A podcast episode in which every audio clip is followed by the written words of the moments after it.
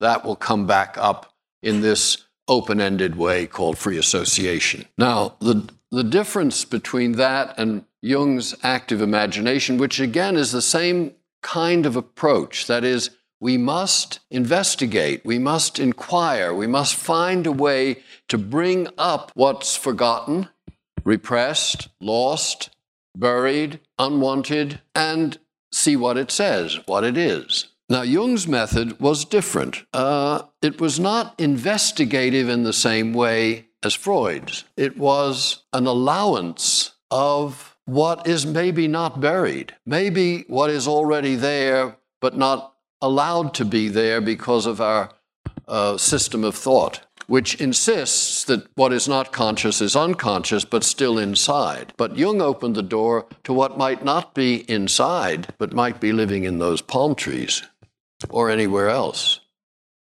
That the world, as in many other cultures, called so called primitive cultures, uh, acknowledge very easily that there are all sorts of angels, demons, ghosts, ancestors, etc., living not necessarily inside my skull, but living.